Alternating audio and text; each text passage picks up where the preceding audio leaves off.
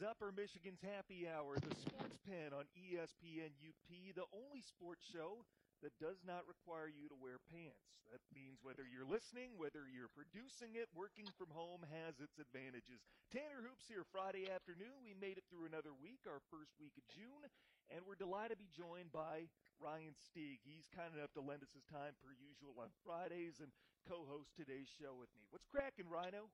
Um, nothing much. Uh, it's, it's another Friday. Uh, like I, I've been saying before, kind of like the days kind of flow together, you know, a little bit. Uh, Friday's the one that stands out, of course, Mhm. but it's just like the other day I was just like, oh, it's Thursday. How about that? I had I had no idea. I, I I actually have to do something today, so I so yeah. Um, I'm glad it's Friday, but uh, it's it's it's the day that sticks out. Otherwise, they all kind of just flow together. So- Well, I, I know what day is going to stick out for a lot of people up here coming up is going to be Wednesday because we can finally get haircuts again, among other things. Uh, I definitely need one. What about you? Are you are you kind of in that market?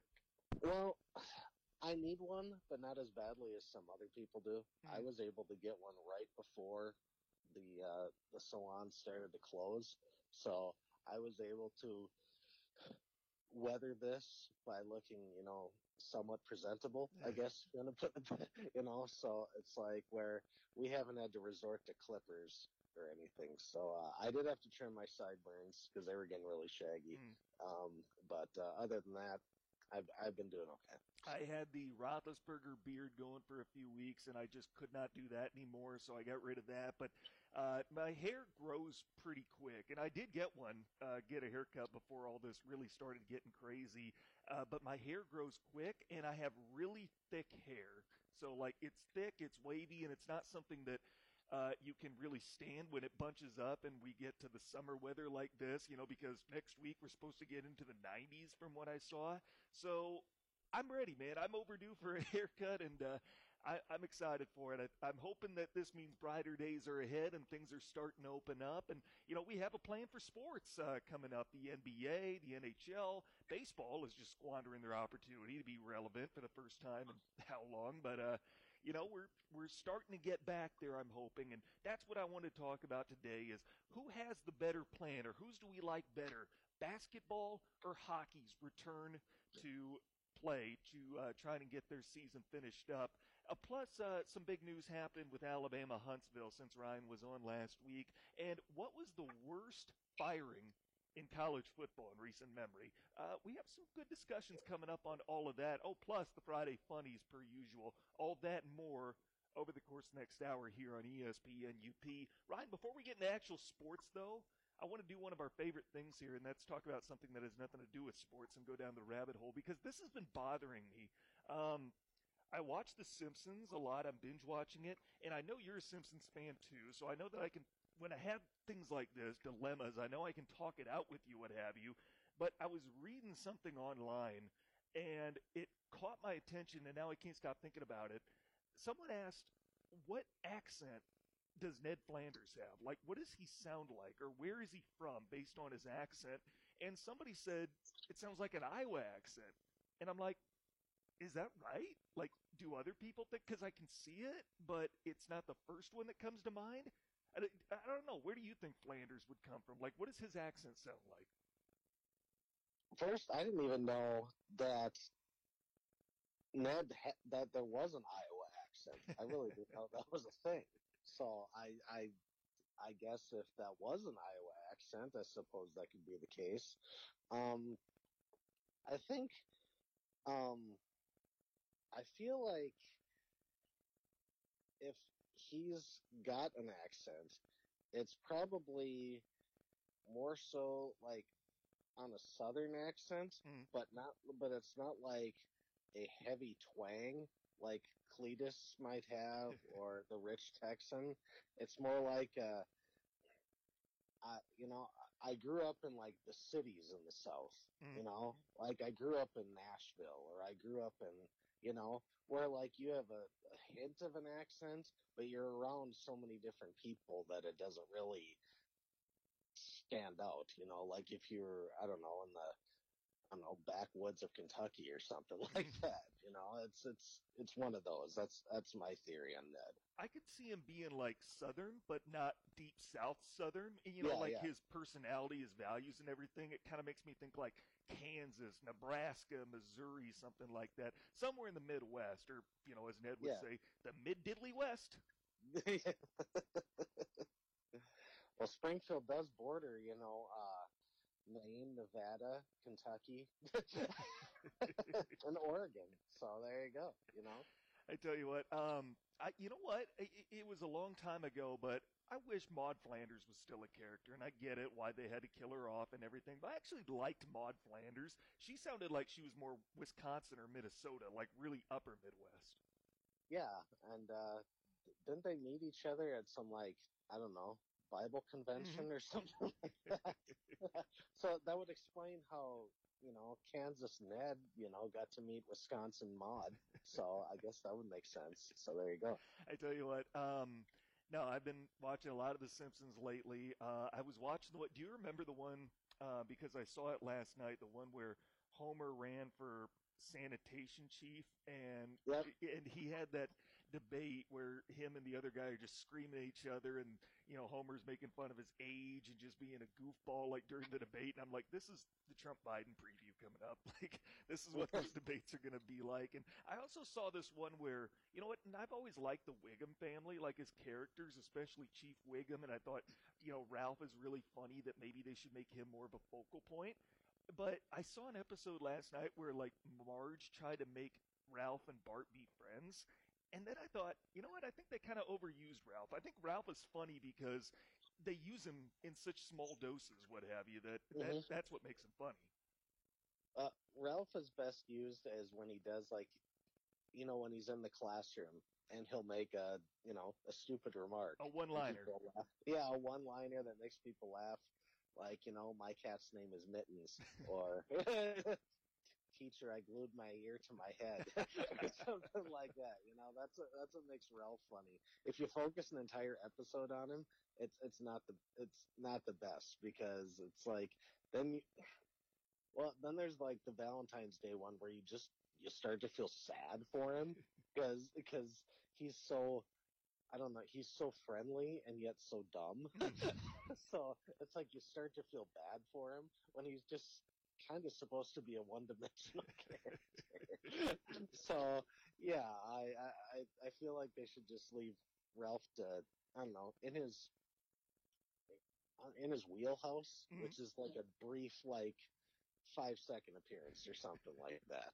Um, did have you ever seen the softball episode, Mhm. The Simpsons? Where they brought in all the major league players. Yeah, it, Love isn't that that one. a classic? It, it, it's it's one of my top 5 Mhm. and uh, and uh, they did like this reminiscing thing like online. It was a couple of years ago. It might have been like the I don't know 20th anniversary or something, and they're talking about like you know was that the best lineup to have at the time? Was that you know should they have had different players and uh, frankly, everybody had their own little funny bit in there. So it's like, so that's what, uh, it, it- it's just a good episode. I, I know that they originally wanted to get Ryne Sandberg instead of Steve Sax, but, uh, uh, I think Sandberg said he wasn't available. So they had to get Steve Sax in the twilight of his career. It's like uh, all those guys that were brought in to be ringers for the company softball game, the championship game, which Montgomery Burns bet on, were major league players that were given, you know, just meaningless jobs at the factory. And then Mike Scioscia fell in love with it. Like Mike Scioscia ended up loving it. Uh, Steve Sax got arrested. Ozzie Smith like got lost in the mystery spot, got sent to another dimension. Ken Griffey got uh, radiation poisoning or something. Uh, Brain and Tonic That's it. uh, gargantuous.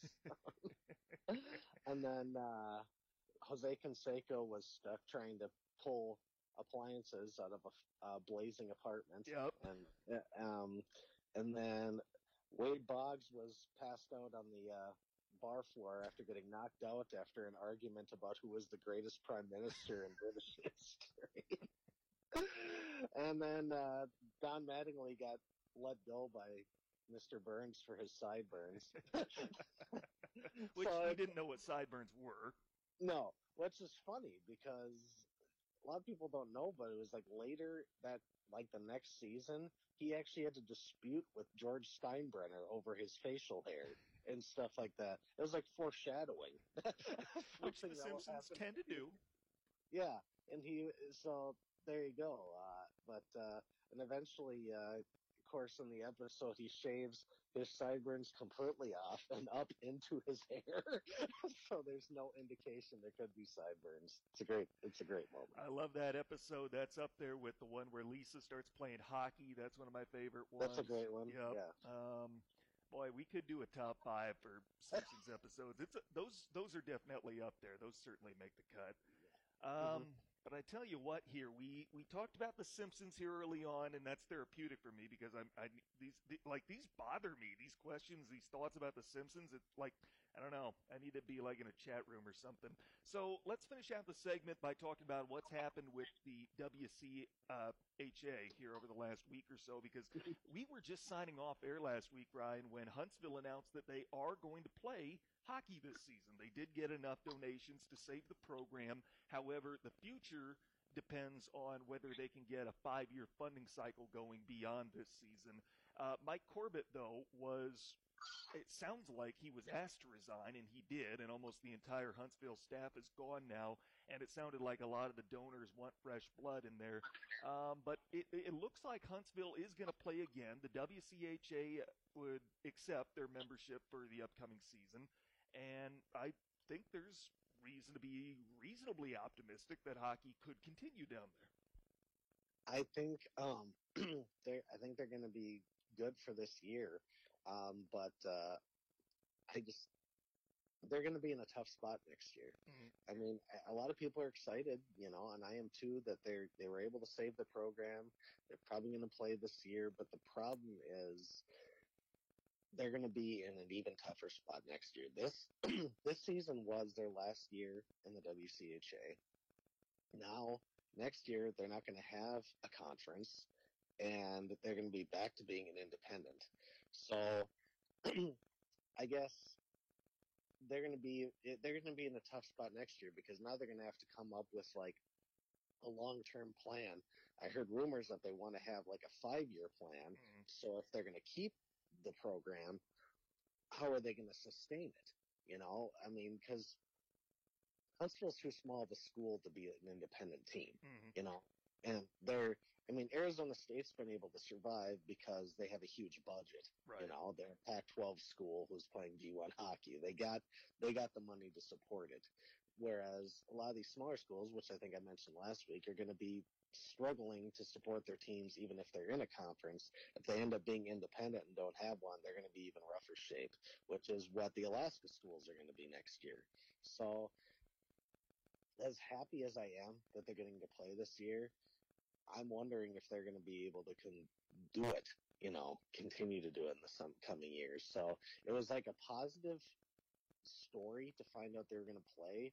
And then, but when you step back and look at it, it's like, this is like temporary happiness. And then you're going to be back in the same boat you were before. Well, it's So- like, and how do you attract a coach to a situation like that? Like you just forced out Mike Corbett, and uh, it's kind of a two-part question for you, Ryan. What does he do now? Where does Mike Corbett end up going? Because he's a guy that can coach. I think he did a lot more at Huntsville with the uh, few resources he had than people give him credit for. And then, how do you try to attract a coach to an unstable program with an uncertain future? I mean, who would be a coach that would be right for that job? Well, I, I- think the smart thing to do is to, I mean, Lance West is sticking around. He's the current interim head coach. Mhm. So I would just stick with him at least this year. You got a guy who's who knows the program, the players who, that come back. I mean, there was just a signing today. Some guy announced he's going to play for Huntsville this year. So apparently they're getting some athletes, but you want a guy who's there and knows the situation. I, I would just stick with him, and then after the season, you can try to find if you want somebody else. It's not an Huntsville has always been a tough situation, Mhm. and the fact that they're the only Southern school, they're really way off on their own, and you're they don't have ever since they moved to D1, they don't have the greatest history as they as they, they did when they were at a D2 level school. Now they're, you know, they've kind of struggled. They've made two NCAA tournaments, almost won both games, almost won been two up huge upsets, but um, you know, it's they they've been struggling there, and I would say them and the Alaska schools were probably the different, the most difficult schools to sell to get a coach. I mean, remember when uh, Anchorage, when Matt Thomas was fired, you know, they were, you know, trying to find a coach forever, and everybody kept saying no and no and no. and it's just because it's a rough situation up there. It's hard to recruit, just like in Huntsville. It's hard to get guys to. It's hard to get like Canadian kids and kids from the Midwest and kids from you know I don't know Boston to want to come down and play hockey in Alabama Mm-hmm. away from everybody else. And you know, they don't have an on-campus arena. Arena. I know they're trying to. They've been trying to get into works, but they haven't really been able to come with a plan to do so. So it's it's an unstable situation. So I think what they should do is use the guy they have now, who's already known the program and the situation, and have him coach this season. And if you're able to come up with a plan, like a five year plan or even like a three year plan, then you can like look at it and say, okay, do we want to stick with the guy or do we want to bring in new blood? Mm. Uh, the only other options I think is if they were to try to find an alum, you know, who maybe has some coaching experience. I don't know. There's a whole lot out there, but those are the other options. But if I were them, I would just stick with what you got. You know, Lance knows the situation. He does have head coaching experience. You know, he coached in Alaska, you know, Mhm. for a year. So he knows what is required of him and he knows, you know, how to recruit for that area. So I, you may as well just keep him now. And then if you decide, like, if they have like as disastrous of a season as they did last year, then maybe, yeah, you might want to go in a different direction. But at least for now, just kind of accept the fact that you're in a tough situation and go from there. That's what I would do. How about Mike Corbett? Where does he go from here? Because again, he's a guy that I think can coach better than his record shows. He did a lot with limited resources. What would be a landing spot for him, or where should he be looking right now? You know, I'm hoping Mike does find a job. Uh, Mike's a good, a good guy. He's a great interview. He loves to, he loves hockey. He's got a lot of good insights. Um, you know, and he seemed to really want to be a part of Huntsville. You know, he wanted to build it up to the level that they were hoping to, but it was just a, um, it was just a tough spot for him because it's not easy to win there and at least having a sustainable winning program. So I think it's tough. I think he, uh, oh, and by the way, I, I'm reading some stuff. Mike also favors letting Lance West continue to be the head coach. All right, So Mike, Mike agrees with my assessment. got So his endorsement. yeah, so there you go. Um, but he just, I think for right now, I'd love to see him get a head coaching gig. Um, but uh, I think at least for this year, he might have to settle because it's late in the game to just being an assistant coach. Um, you know, uh, there's the, I mean, there's an assistant coach opening in Vermont that he could try for. There's a change going from Alabama up to New England, but it'd be a lot easier to recruit up there. Vermont's had actually some good success. You know, they've made the tournament, NCAA tournament, fairly consistently. Mhm. So it'd probably be an easier situation for him. Um, the tough part is schools, thanks to the coronavirus, aren't exactly eager to hire people. Mhm. you know, they're kind of in a tough spot financially. They don't really want to get stuff. Um, I think, at least for the time being, he's probably, at least if he gets a job this year, he'll have to be an assistant coach. And then maybe next year I can see him, maybe if there's a head coaching vacancy, at uh, one of the smaller schools out there. I could see him getting that. If not, maybe he's got some connections in the minors. You know, maybe ECHL, um, AHL, maybe maybe being a head coach in the USHL. Mm-hmm. You know, I mean, there's a lot of options for him out there. Um, I just, I think it's a little too late in the game for him to be a head coach somewhere right now. Um, but uh, who knows? I mean, I've I didn't think Huntsville would end up getting the money they needed to sustain a program that quickly. So, I, I any at this point, I'm pretty uh, anything in the sports world could happen. So, I, I hope he lands somewhere. He's a good guy, and um, he did everything he could to be successful in Huntsville, but it it, it just wasn't an easy thing for him. Tanner Hoops, Ryan Stieg with you on ESPN UP. Let's take our first time out. When we come back, who has the better return to play plan, the NHL or the NBA? Next on ESPN UP. MBank offers sophisticated banking solutions to support your business. When you bank with MBank, we support you every step of the way, combining big bank resources with personal service and quick local decision making that moves at the speed your business moves. MBank has helped a wide range of small to mid-sized businesses achieve success. Our experienced team makes it easy and convenient to help you grow. Let MBank design a personalized plan for your business's unique needs. MBank, community focused, client driven. Member FDIC, equal housing lender. Now back to the SportsPen. Here's Tanner Hoop.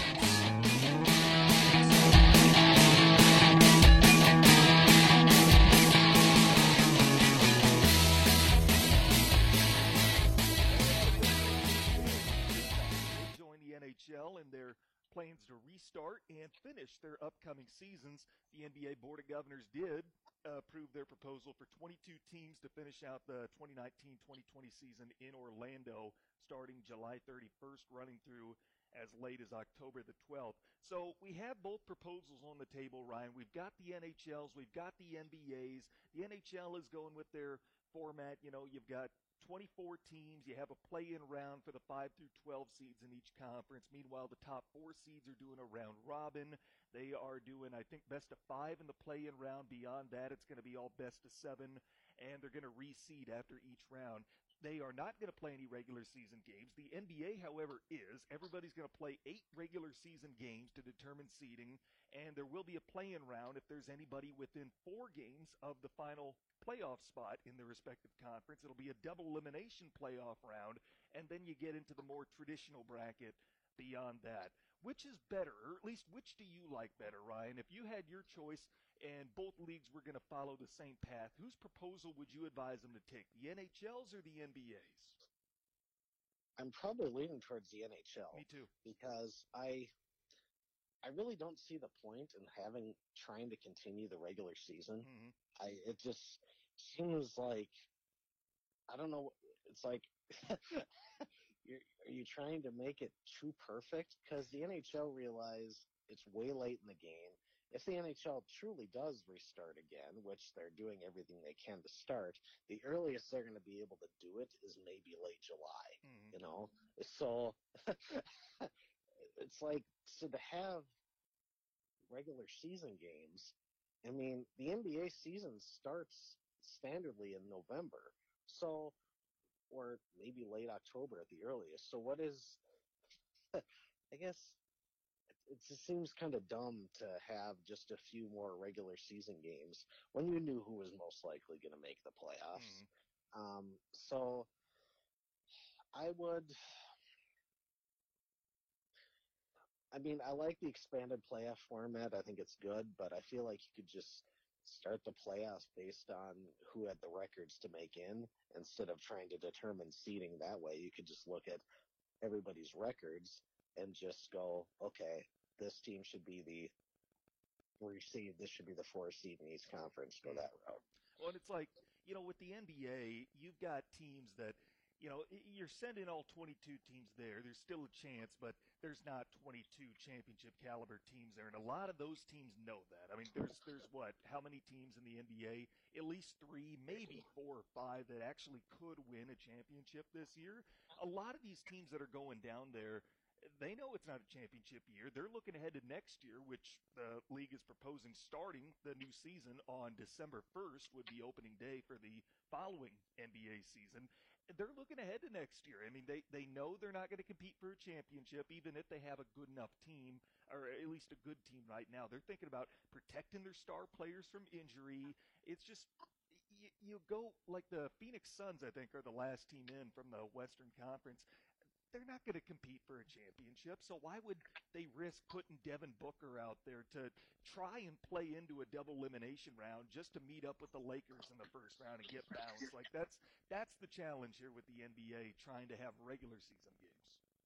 I just you know, and you're right there. I just every team that's going like you said, there's about four, five max that you can say, okay, this team actually has a chance to win a win the Larry O'Brien Trophy. Mm-hmm. That's about the only level of teams. I mean, it was the case last year too. I mean, there was a couple in the West, there's a couple in the East, and it would take a lot of things. To, you not only have to have the talent, but you have to have a lot of things go your way to be able to be to have the success of winning a championship.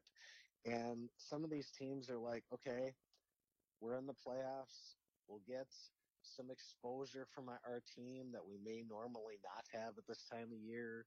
People will, you know, get to watch our games, you know, and see what we can do.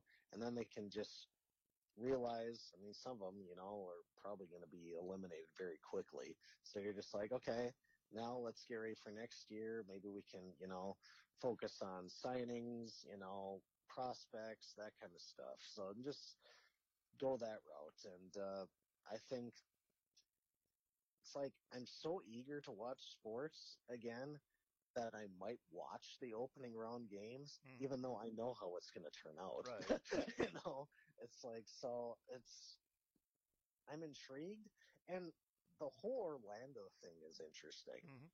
Uh, how you feel about the Orlando thing? You know, it's an interesting complex down there and everything. Like that Wide World of Sports complex and Walt Disney World is a fascinating place. It really is. And I think that they're going to, I think this might be the best option available. Um, you know, they, they've put in social distancing orders for when uh, coaches and players are off campus, should we say. They can go out to restaurants as long as they distance themselves. They can play golf, what have you.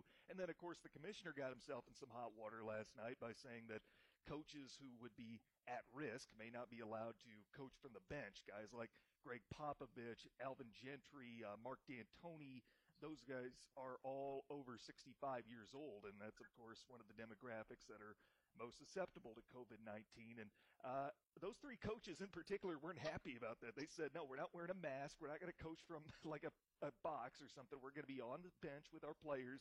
Um, and the commissioner said, "Yeah, it was probably." Wrong to get that out early. I'm just I'm so starved for live sports, Ryan, and that's why I'm intrigued to see how this plays out. Um, I don't hate the format for the NBA. I'll take anything at this point, but you know I do think I like the NHL's a little bit better. How do you feel about what the NHL is doing with reseeding after each round? They're not going to play a traditional bracket like the NBA or like they normally do, but they're going to ensure that the higher team, the higher seeded team uh, that's left is going to play the lowest seeded remaining team, and they're going to reseed basically after every round rather than follow a traditional bracket. You like that, or do you not like that?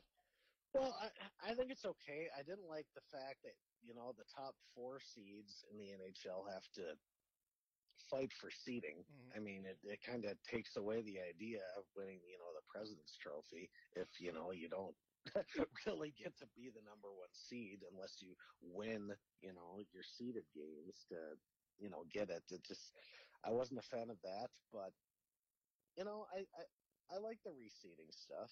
I think it's okay. I'm okay with it. How about this? Um, because the NBA was talking about some ways that they could compensate teams who earned home court advantage but aren't going to get that playing in a neutral site. Some of the proposals included uh, player could be designated to get seven fouls instead of six. He could have an extra personal foul. You give the higher seeded team the, uh, the ball automatically to start the second, third, and fourth quarters following the opening tip. Uh, even that you could dismantle your home court and bring it down to Orlando piece by piece and reassemble it before you play. those are all things that are seriously being considered for how to compensate teams who earned home court advantage but don't get it. What could the NHL do? Like, I don't think they're going to do anything like it or make it a gimmick, but it, let's just have fun with this and think about it. Like, what would you do in hockey if you were doing something similar, something gimmicky and outlandish like that? Like, uh, the higher seeded team uh, only gets you know one minute penalties, like the lower seeded team gets a one minute power play instead of two. Um, I, I don't know, Ryan. What what what's some uh, what's some kind of gimmick the NHL could do if they wanted to go that route? You could have every team who's the higher seed get to play get to paint their logo at center ice. there you go. Yeah, maybe maybe that makes them feel more at home. Yeah, I mean, other than that though, I'm trying to think of something outlandish. I mean, I thought it was really odd that a team gets to bring its home court down to Orlando. Like, I'm like, okay, how are you going to get all the pieces down there? And I mean, it, it's not really your home court to begin with, so I don't know how that's going to really. I don't know. It's, it's it seems like a dumb idea for there. Um, I don't. As far as I don't know. I it's hard to come up with a gimmick that makes things interesting this year. I mean, we saw baseball trying to do a, about as wacky as they could get mm-hmm. with their playoff concept, and uh, I I think this is just a year of unusual circumstances, and there's really not a whole lot you can do to make it weirder or crazier than it already is. So um, maybe try some wackiness next year when it's back to a normal season. Before, so. before we hit the break and we move on to uh, the worst coaching firings in college football history. Here's your stat of the day, and maybe even a little trivia to go with it, because we're talking about trend setting and doing something new in the postseason for uh, for NHL hockey.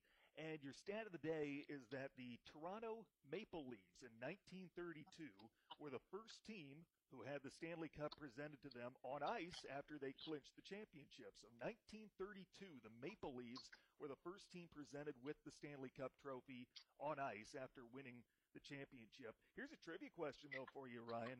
They didn't start, you know, the tradition right now is that uh, the captain of the Stanley Cup winning team, after they clinched the, the championship, the captain hoists the trophy over his head and does a lap around the ice, and everyone does it following the captain. But that didn't become a tradition until who started doing that? Do you know? That's a tough one. Um, um maybe Gordie Howe. right team, right team, but not Gordie Howe. Uh, Our Red Wing listeners will like it. I'm guessing Yzerman? no, 1950 was the year. Okay. It was Ted Lindsay.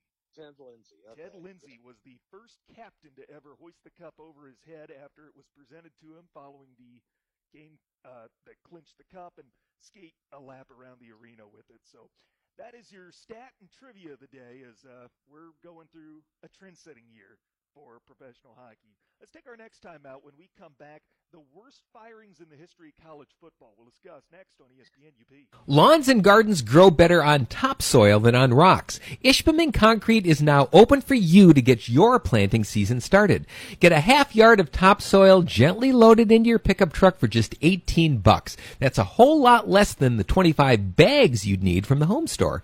Sweeten up your plantings and fix your lawn from the ravages of winter. Topsoil, the softer side of Ishpeming Concrete, 400 Stone Street behind Robbins Flooring, open weekdays 8 till 4:30, locally owned with a total commitment to quality. There's no contact paying with a credit card and you don't need to leave your vehicle. Now open Saturdays 7 to noon.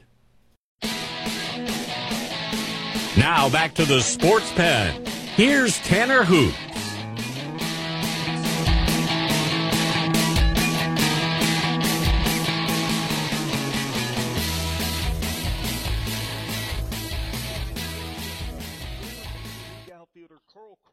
Been arrested for domestic violence. Crawford allegedly choked his girlfriend and slammed her head against a wall after threatening her with a handgun back in May. That's too bad. I, I, I liked Carl Crawford when he was a player. Oklahoma State men's basketball has been hit with a one year postseason ban due to NCAA violations. The program will also lose three scholarships over the next two years, be placed on a three year probation period, and must pay a $10,000 fine. And finally, goats don't have upper teeth. All of a goat's teeth are located on their bottom jaw. That is your Sports huh. Center update. You, did you know that, Ryan? I did not know that. I didn't either, but how about that? Goats are fascinating creatures. I mean, we have an obsession with goats because it seems like every day someone's putting a goat on their tweet. Who is the greatest of all time? Who is the goat? Well, just look for whoever has no well, teeth on their what, upper well, jaw. What I always thought was funny is how that switched because before in sports, if you were considered the goat, you were the loser. You you were the guy who screwed up, mm. you know, in the game. You you cost your team a victory. Now when people think goat, it's a positive thing. So I got to say kudos to the goat as a creature for literally turning it around and going from horrible to fantastic in a short period of time. That's impressive. Uh, I tell you what, sport, sports culture is great. Uh, mm-hmm. Ryan, you found something that was really interesting in the sense that it is a, a listing of some of the worst firings in all of college football. I've got a few ideas once you told me about this. I had a few ideas about who might be on there, but was there anything interesting that you came across that you thought, yeah, I really agree with this one, or I, I didn't think of this one originally, or something like that? What any that stood out as notable or remarkable to you? Well, um, I just I was flipping through to find you know funny stories for the funnies, and I just came upon um, Hero Sports. For those who don't know, eh, they like to do like you know top ten lists and debatable topics, and they had this, and I was just fascinated by it. For me, the one that stands out the most is what the Gophers did because I was living in the Minnesota at the time, and I remember it vividly. The Gophers fired Glen Mason for basically colla- his team collapsing in the Insight Bowl, that game against Texas Tech. Mm-hmm. So, I mean, it was an awful collapse, but Glen Mason was the most successful coach that the Gophers had. I mean, there was that brief heyday with Lou Holtz in the 80s, mm-hmm. but, you know, the Gophers, their best time was in the, you know, way back when. Their last, what, Big Ten championship was in 1960 mm.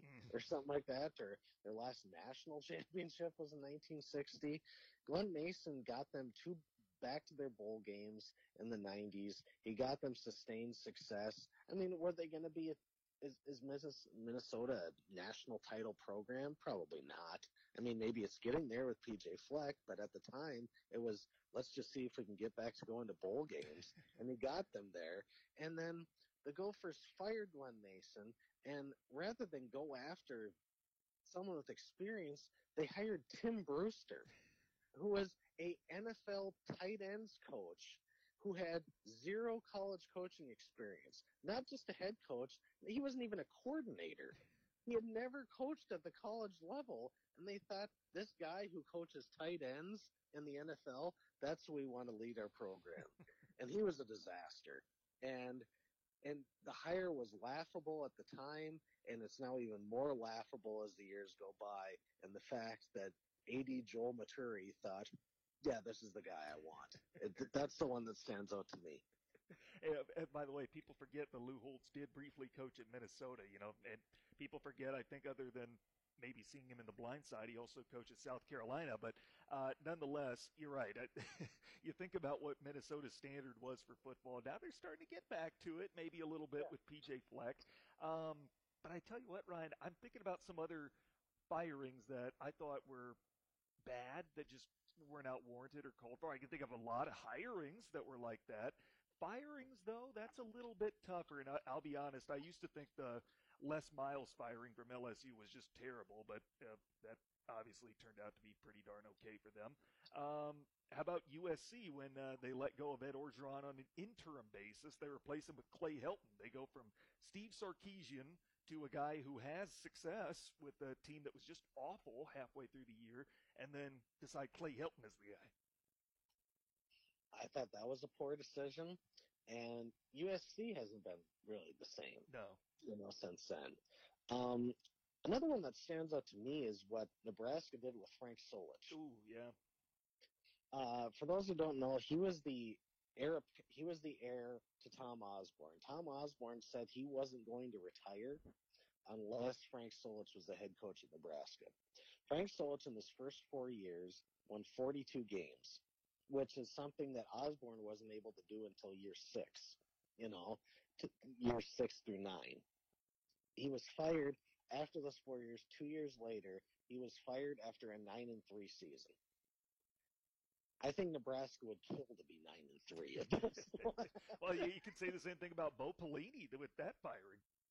Yeah, I mean they're they had. I mean, was Nebraska wasn't winning titles, but they were still at the time they were a respectable program. Mhm. You know, people wanted to watch Nebraska. People wanted to play for Nebraska. Now it's like they're so far down that nobody really respects them. They're not what they used to be, and uh, that's what I laugh at.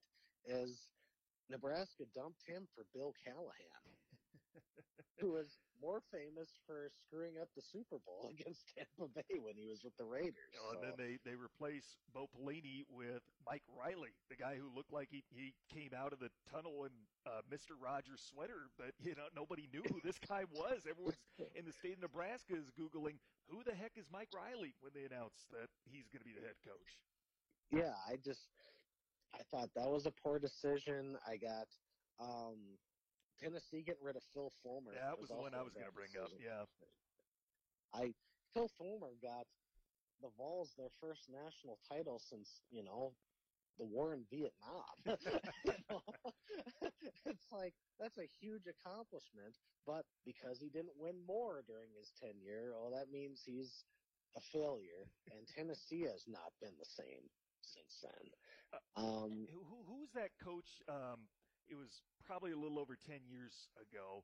I think Matt Ryan was the quarterback at Boston College at the time. They had a coach with just some impossible name to try and pronounce, but uh, I think it's Jeff Je- Jeff Jagodzinski. That might be it. It was something something like that that uh, I just didn't even try. But I think Matt Ryan was his quarterback, and BC was actually nationally relevant then. And but again, he didn't win enough for their liking. They thought he could go another level to it, and they've run through a coach who doesn't do anything, who barely gets them to the. I don't know the Bad Boy Mowers Gasparilla Bowl. That's Which, by the way, been- lost. Its, which, by the way, does not sponsor the gas. I, and I'm so disappointed about that. um, but another thing with Jeff Jagodzinski is that he was fired. uh, One of the big reasons was he interviewed for the job with the Jets. Mhm. You know, the Jets had their head coaching opening. You know, in the uh, late aughts or it was the early tens or whatever. So Mhm. Jeff's they interviewed Jeff for the job, and their AD said, "If you interview this job, you're not going to be our coach anymore." And he said, "Okay." So he interviewed him and was promptly fired. So I BC hasn't been the same since. It's like you fired a guy because he interviewed for an NFL job. Mhm. I mean, the logic there just doesn't make any sense to me. like people interview for jobs all the time. You know? That would be like, like- uh, and honestly, I think that. Correct me if I'm wrong. I think that job ended up going to Eric Mangini. Remember him? Yeah, I think it actually was the guy it Yeah. went to. So Eric Mangini, who, by the way, I remember at one point people were calling him Eric Mangenius, and that just belongs in freezing cold takes. yeah, he uh he, he Eric Mangini's known for Spygate more than actually for anything else. But I was just like, you know how many times over the years that college departments know that if they have a really good coach, people are going to be looking at them. Mhm. You know, bigger, you know, more established college programs are going to be looking for them. The pros might be looking for them, and they might get an interview for two. That doesn't necessarily mean they're going to take it, Mhm. but there's really no shame in it. And it's like, I can't imagine as an AD being that hardcore about it that you're willing to get rid of a successful coach just because you're that insecure.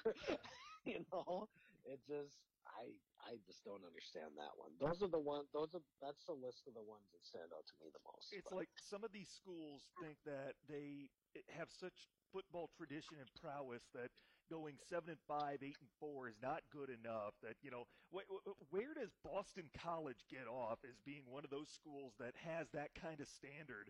Uh, that you have a coach who's actually giving you consistent success, at least on some level, national relevancy, or at least respectability. But no, that's not good enough. We need to get rid of you because you're eight and four. We're going to go hire the Steve Addazios of the world, who I believe just got fired as well. Yeah, it's just some schools have such giant egos that they think they're better than they really are.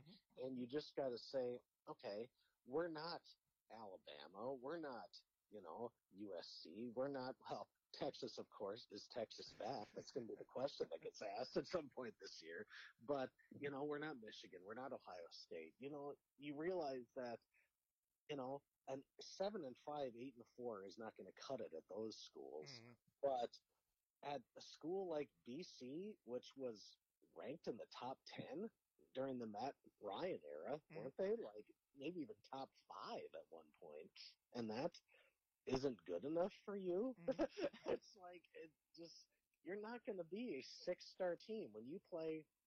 If you're playing NCAA football, the video game, I mean, there's one star programs up to six star programs. I'm pretty sure BC is like a three. Yeah.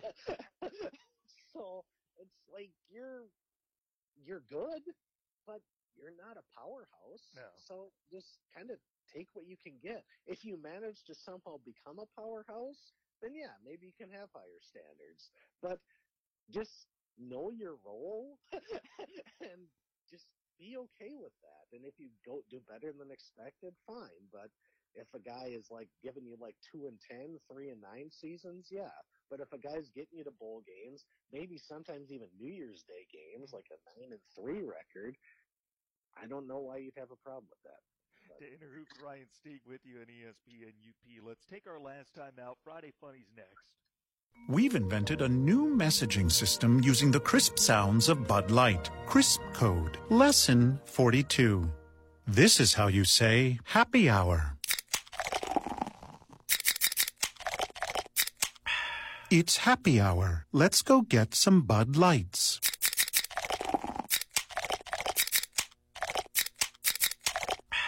That's it for today. Brewed with no corn syrup. Bud Light. Crisp. Enjoy responsibly. Bud Light Beer. Anheuser-Busch. St. Louis, Missouri. Now back to the sports pen. Here's Tanner Hoops.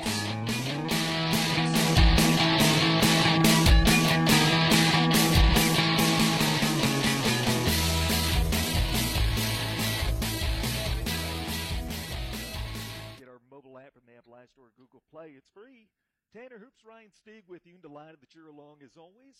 We end Fridays with the Friday Funnies. That's how we send ourselves into the weekend. Ryan's kind enough to track down some of the most funny things in the wide world of sports and maybe even beyond that. And this week is no different. What do you have, Ryan?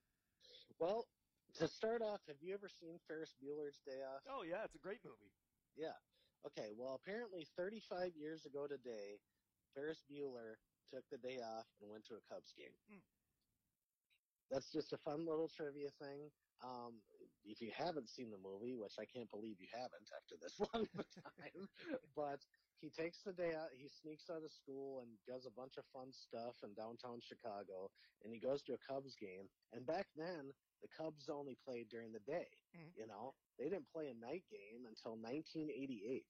So when that movie came out, I think it was in 85, all their games are during the day. So people who were like at work in Chicago would like have the game on the radio while they work.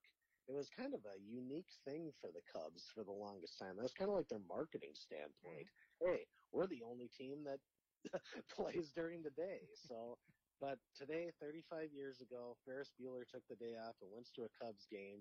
I think they played Atlanta, and Atlanta was wearing its wacky powder blue uniforms in the movie. So there you go. There's your fun little trivia thing for the day. What's the score? Um, Zero zero. Who's winning? Cubs. I love that line. Ed Rooney. oh boy, yeah, we don't love what he's become in real life afterwards, but yeah. as a character, as a character, he was he was entertaining. Mhm. Um, okay, so a North American goalie, I found this out the other day, um, was playing in Europe and decided to. soccer. What was that? Is it soccer or what sport? Uh, we're, we're talking hockey. Oh, a North okay. American goalie was playing in Europe and decided to manipulate his own stats on elite prospects. Mm. Okay? Um, the goalie plays in a league that does not publish um, save percentage on the league website. He has a bad GAA and wants him to make himself look more attractive to teams by having an impressive save percentage. So what he does is registers a domain. This this is a really complicated process just to improve your stats. But he registers a domain with the same name as the website, but with an extra hyphen in the URL. Grabs screenshots of official game sheets, photoshops the screenshots, adding shots on goal for both him and the opposing goalies. That could have taken him oh, hours Oh yeah. Then uploads the screenshots to the league, the fake league website, creates a URL redirect on the fake website so it directs to the official website without the extra hyphen in it if something other than a game sheet link is entered in the browser. He stocks up an elite prospect's staff member online, writes him an email, and informs the league that was says that the league was too lazy to calculate proper save percentage. He has calculated his percentage for us and provides links to all the official game sheets, which he has manipulated and uploaded to this fake website. Okay. Elite Prospects has said if an incorrect number in a somewhat prominent league is entered, an Elite Prospects user will most surely inform us within a week or so. It's funny that this new league website shares the same IP address and range as some other domains registered in your name. Also, so weird that it's not registered in a European country, but in North America. you are now blacklisted with us, he said, meaning future update requests coming for you will be ignored. And they ended it with, you should probably retire because we believe you could have a more successful career in IT. I, I, I give him credit. That was complicated, but wow. I mean, I don't encourage, you know, malfeasance, what have you, but that's, uh, you, you got to respect the work ethic, I guess, of only put that into being a goalie. Yeah, it's it, it's a funny in the fa- it's funny in the fact of how much effort he put in just to say he had a good save percentage. it's like I mean, in the amount of time it could have taken a couple days to do all this, and it's an all it's all a lie. You know, it's not like this is a screw up that was bad. You know, like hey, my stats were off. Let me fix this. Mm. No, I'm gonna lie and say it. I mean, now you're banned from Elite Prospects, which is the premier website. Not from a marketing standpoint, like I'm making a jingle for them, but it is the premier website if you're wanting to keep track of stats for various players around the country. So there's your funny there. is Some guy was willing to put that much effort into doing that. Uh, the Baltimore Sun. Did you see their tweet they sent out about Robert Kraft? No. It wasn't that great. It was a couple of years. It was a couple of weeks ago, but they said Robert Kraft did an interview and he was talking about how he thinks the schedule would play out as planned for this year, and they headlined it with Robert Kraft sees a happy ending for the hmm. Now, as people know, Bob Kraft was involved in that masseuse parlor incident a few months ago, and the title of a happy ending for the NFL was just too pricey. it's like whoever did that either knew what they were doing, Oh, they had to know what they were doing. yeah, or they were just really naive. and I'm guessing it's they knew what they were doing, but the Baltimore Sun deleted it, reworded the headline, and apologized. But by that point, people, you know, thousands upon thousands have seen it and got a great laugh during the day. So in some ways, it actually was a positive thing for the site. So that was that was a funny moment for the day. Um, so are you? I forgot. Are you a wrestling fan at all? Um, Not really. I mean, I know of it. You know, my dad is huge into it, so he'll appreciate whatever fun you have coming up Okay. related to it. Right. Well, you know, the WWE legend, The Undertaker, Mhm. recently retired, and he's been going rounds, and WWE did this uh, documentary. It's like the last dance, but the last ride in over The Undertaker's career. And he said that Hulk Hogan tried to make him look bad in 1991 after The Undertaker beat him for the title at Survivor Series in 1991. He, Hulk Hogan said to management that The Undertaker hurt his neck Hmm. with his finishing move. Um, he didn't. um, they make it very clear. In pro wrestling, I mean, yeah, it's staged, but when they do their finishing move, they do it so they don't, you know, intentionally hurt someone. Mhm. So, but Hulk Hogan pretended that he had a very serious neck injury and that he deserved to have the title back. He said that after the match, he was saying, Oh, get my wife and kids on the phone. This is too painful. And he didn't even hurt his neck in any way. so, kind of, your funny moment of that is Hulk Hogan manipulated management into saying that he, The Undertaker hurt him, therefore he should get the title back. Faking an injury For a scripted event. for a scripted event. It is, it, it's, it's about as dumb as what the guy did with the Prospects. it's like, I don't get it. I mean, it's like, okay, ask for a rematch then. On okay, I deserve it. You know, we'll have a revenge thing to sell an event.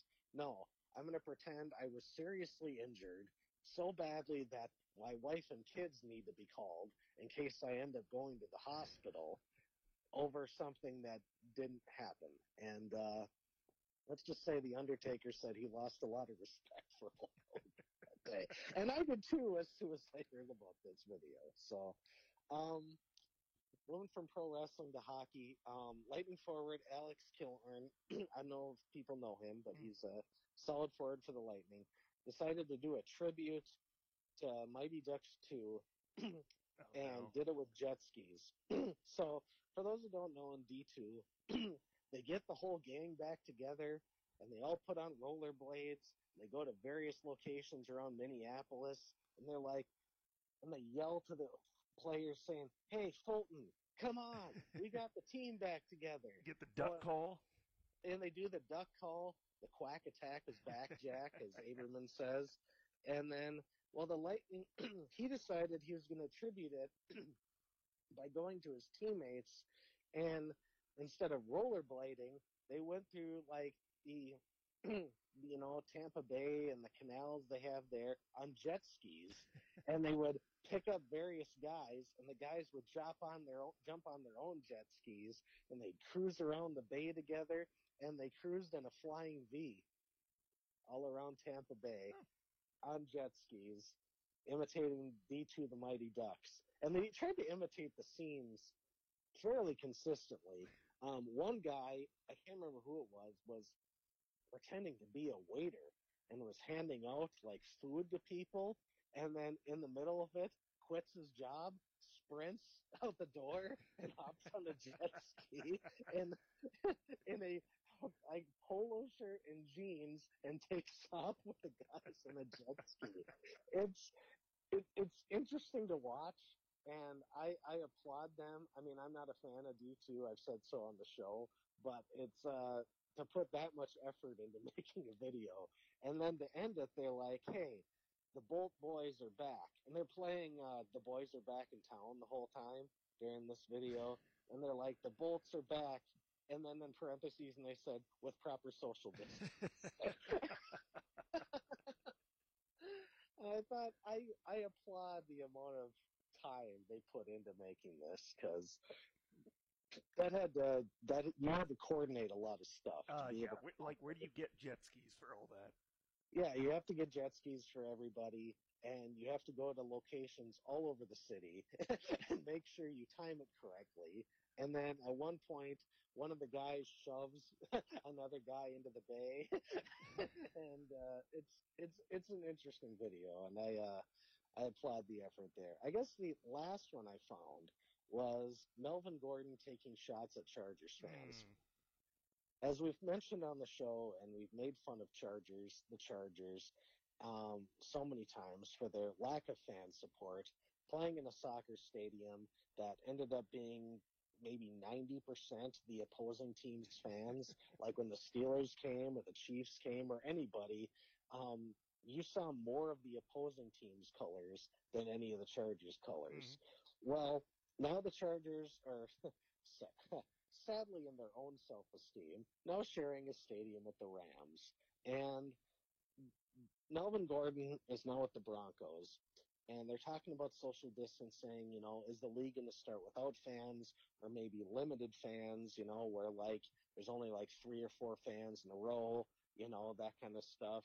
And he said, I wouldn't mind a lack of fans because I played with the Chargers for three years. Bro, we didn't have fans anyway. he, said. much loyalty and love to the fans we did have, but we didn't have many, so I'm not missing anything. I tell you what, I, that's the content we need. Like, yeah, Melvin a, Gordon. A, a jab at opposing fans of opposing teams saying, you know, I played basically in front of opposing crowds all season long, and I'm used to having zero fans in the crowd. I thought that was a great way for him to put it. You know, and that's just like one of the my favorite parts of the week is when we get a laugh. We have the Friday funnies. We always we need more laughs, more reason to do so here and shoot. So that's that's a great way to send us into the weekend. And time's out really well, man. I appreciate you always taking your time coming on here and figuring out the funnies, what have you. You and I, I'm sure, are going to be talking again soon. But stay safe and be well. We'll keep in touch. All right, sounds good. Thanks. That's it for us here E ESPN UP. Thanks for tuning in. For Ryan Stieg, I'm Tanner Hoops on ESPN UP WZIM Ishpeming Marquette.